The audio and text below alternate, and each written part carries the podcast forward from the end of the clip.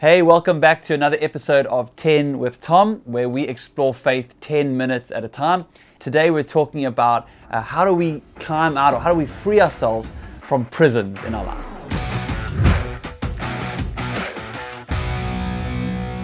So, we've been exploring the, the book of Genesis, the story of Joseph, how he moves from pit to prison to palace.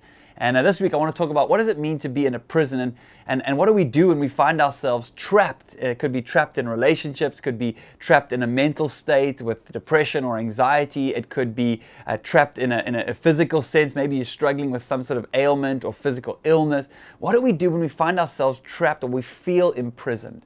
But I want to show you this testimony. Uh, it comes from a, a, an actual prisoner who spent time in jail uh, for a crime he committed. And this is a testimony from the Alpha course and that really has impacted me and I know impacted many people's lives. Uh, it's quite a dramatic story, but we'd love to share it with you today. So check it out.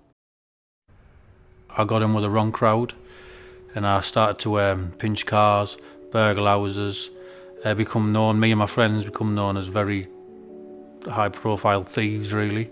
I used to carry big knives, uh, the, the big knives to the smaller knives down my waist and I was the kind of person where if you pulled a knife out, I would use it. I ended up stabbing someone in the head. I ended up um, stabbing someone just missing his heart and going through the top of his shoulder, uh, the, the top of his chest and his shoulder where he dropped to the floor and so I was on the run for two attempted murders. And then I was just when I went to prison, I had such a hatred for the system, and I couldn't handle being told what to do. Couldn't handle prison officers mucking me about. When I went out on association, I got to prison officer and I, uh, I stabbed them, and then this led to me going into maximum security prisons, being put on CSC. It's where they feed you through a hatch in the door. There's no physical contact, so they have to have riot shields and riot gear on. Um, and that was my life for a long, long time basically, and I, I just was going from prison to prison, prison to prison. But then I ended up going to Long Lartin in Worcestershire, and when I was in there, I ended up going in an alpha course. Never heard of an alpha course, didn't know anything. And I just remember walking in because it sent me down. I sat down on a chair, and I thought, oh no, it's a Christian thing. And we'd just go there every week, and I would argue. And the pastor, um, I remember, he come to me he said, Right, I'm going to say a few scriptures first before we pray. And one of them was, No one's righteous, not one. We all fall short of the glory of God. And then he said the verses about Jesus and explained a bit why he died on the cross for sinners and stuff. And then he said, Pray. So I started praying. And I said, uh, God, I said, God, if you're real, come into my life because I hate who I am and nothing happened. But then, as I was talking to the pastor, I started to feel this energy feeling in my stomach. And it started to raise up and raise up and raise up and raise up. And I just broke out into uncontrollable um, tears. And I just sobbed. and I just. Right there.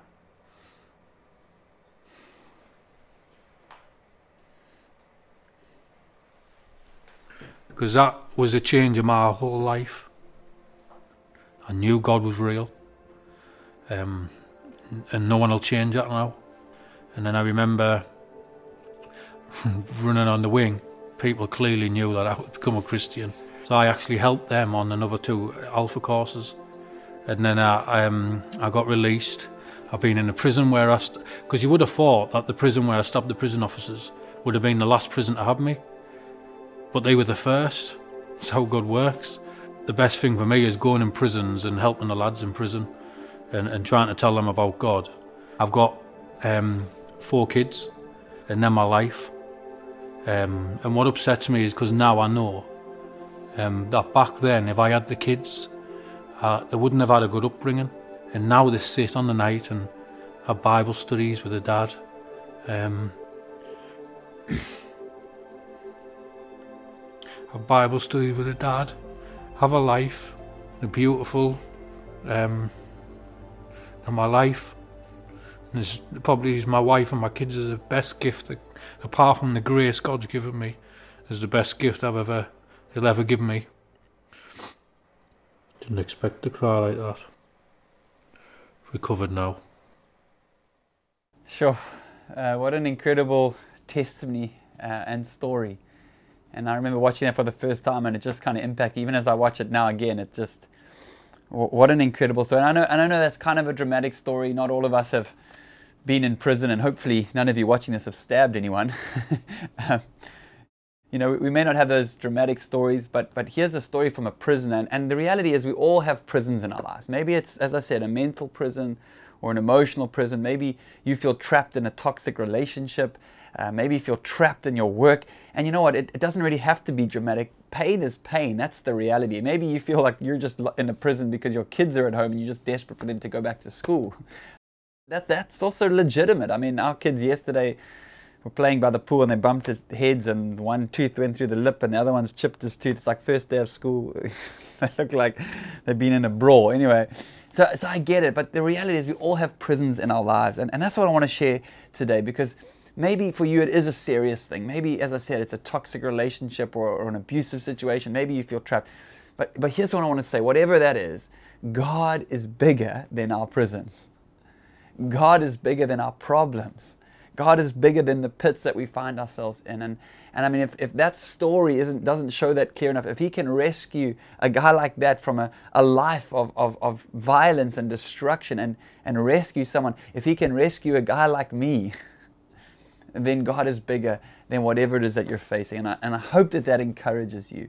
You see, when Joseph found himself in a prison, um, you know, he, he didn't know what the outcome is. We read the story in reverse and we know he got out and we know that God used that time. I mean, it's quite interesting to me because Joseph is actually interpreting other people's dreams. If you read the story, he interprets the baker's dream, uh, he, you know, and, and he kind of knows uh, what the dreams mean for them.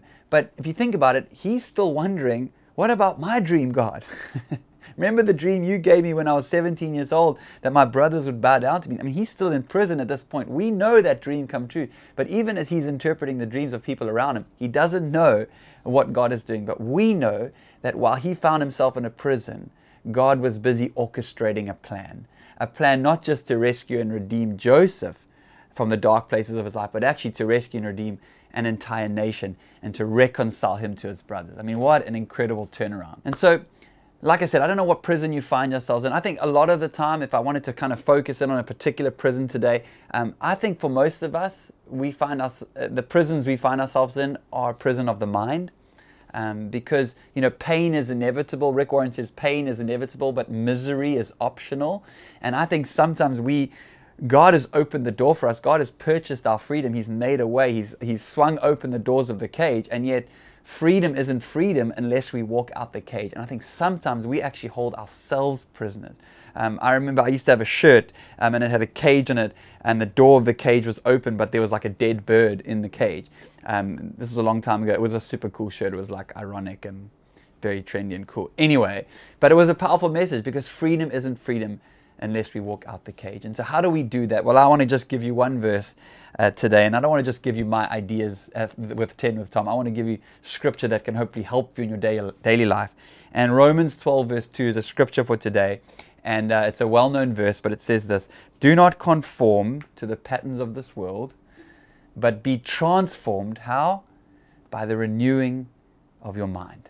And we know that that's actually true. That's how our brains work. We know now from neuroscience and neuroplasticity that we can actually renew our minds, the synapses and the neuro, you know, the, the chemicals in our brain.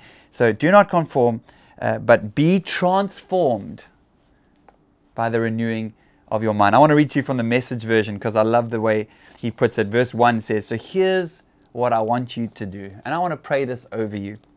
Maybe you want to close your eyes as I read this. Here's what I want you to do God helping you. Take your everyday, ordinary life, your sleeping, eating, going to work, and walking around life, and place it before God as an offering. Embracing what God does for you is the best thing you can do for Him. It's how we walk out the prisons. Don't become so, here's verse 2 don't become so well adjusted to your culture that you fit into it without even thinking, or so well adjusted to our patterns of thinking. Instead, Fix your attention on God. Fix your attention on God. Don't fix your attention on the worries of this world, on all these things that are going on. I'm not saying stick your head in the sand. I don't think that's what Paul's saying. But it's saying fix your attention on one thing, and that's God. And then he says, and you will be changed from the inside out. That's how the gospel, that's how God works. Readily recognize what he wants from you and quickly respond to it. Unlike the culture around you, always dragging you down to its level of immaturity, God brings the best out of you and develops well formed maturity in you.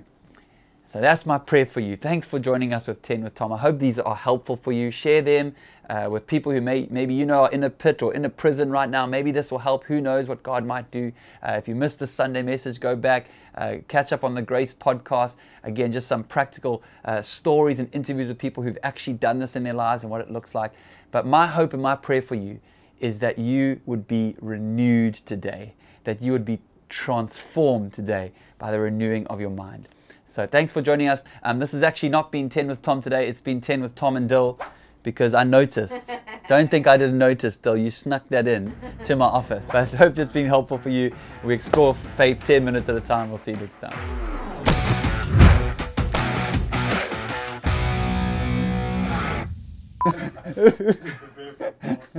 Hope you didn't get that on camera. Oh, okay.